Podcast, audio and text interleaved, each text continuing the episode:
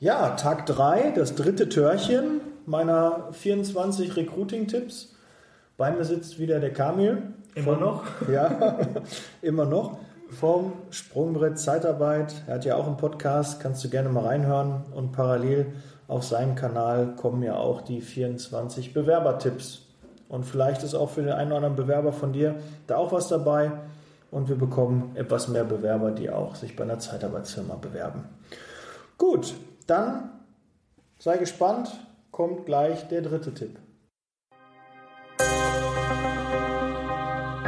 Liebe Zeitarbeit, der Podcast mit Daniel Müller.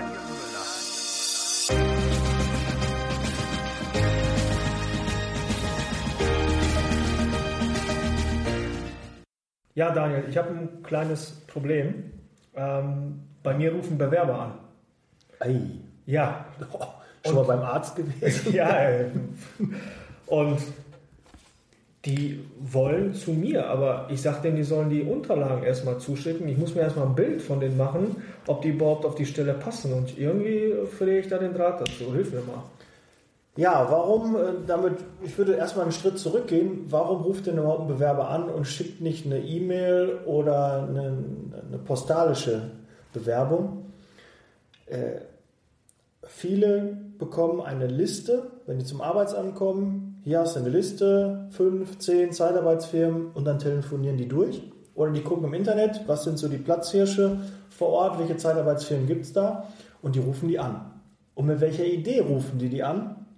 Die wollen nämlich keine Bewerbung schreiben, sondern die wollen telefonieren und wollen so schnell wie möglich ein Vorstellungsgespräch. Und das am liebsten per Telefon.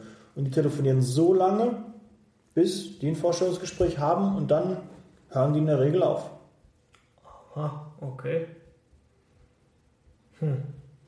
Ja, das heißt, ich soll die gar nicht drum bitten, was zuzuschicken, sondern am besten direkt einladen. Ja, auch wenn sich da einiges dabei sträubt, weil man ja wenig Informationen hat, du solltest die am Telefon auch so wenig wie möglich fragen. Weil wenn du die fragst, äh, hast du ein Auto, hast du einen Führerschein und der hat kein Auto und keinen Führerschein, dann ist das direkt ein Schlag ins Gesicht. Weil die werden ja mehrere Telefonate führen und dann wird immer gefragt, sind sie mobil? Und ähm, wenn er dann immer Nein sagen muss, weil er nicht mobil ist, denkt er, da habe ich keine Chance. Du musst also schon gucken, wenn du mit ihm telefonierst, dass du ihn verbindlich einlädst. Dass du vielleicht sagst, ich habe da genau eine Stelle, da können Sie das und das verdienen.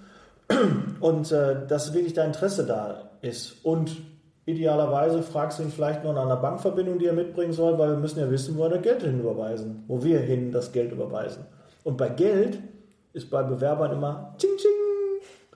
Da werden die immer hellhörig und da würde ich mir auch gut überlegen, welchen Termin ich absage, wenn ich schon was Konkretes weiß, wo es vielleicht in welche Richtung es geht, vom Verdienst her, von der Qualifikation her und es wirklich verbindlich wird. Die fragen, bring deine Bankverbindung mit, damit wir auch dann dementsprechend das eintragen können. Da hätte ich schon ein gutes Gefühl, den Termin würde ich eher nicht absagen, wenn ich da einen Engpass habe. Verliere ich aber nicht Zeit, wenn der Bewerber zu mir kommt. Jetzt kommen jetzt die Woche fünf, sechs, sieben Bewerber und ich merke, alle passen jetzt nicht auf die Stelle, weil eben kein Führerschein vorhanden ist oder die, die Qualifikation ist nicht ausreichend oder, oder der Mitarbeiter passt einfach nicht zum Unternehmen oder umgekehrt. Ähm, verliere ich da nicht einfach zu viel Zeit, dass ich mit den Bewerbern mich zusammensetze und wäre es nicht einfacher, einfach den, den Lebenslauf sich anzuschauen und dann zu sagen, okay, passt der oder passt der nicht? Ich weiß ja nicht, wie viele Bewerber du hast. Doch, ich weiß wie viele Bewerber du hast. Aber ähm, ist ja nicht so, dass die uns jeden Tag hier die Bude einrennen und äh, sich hier, hier vorstellen. Ähm, auch ein Telefonat, wo du ein bisschen länger mit dem sprichst und dann guckst du dir das nochmal an, holst die Unterlagen nochmal raus, die reißen dich nochmal aus deinem Arbeitsalltag.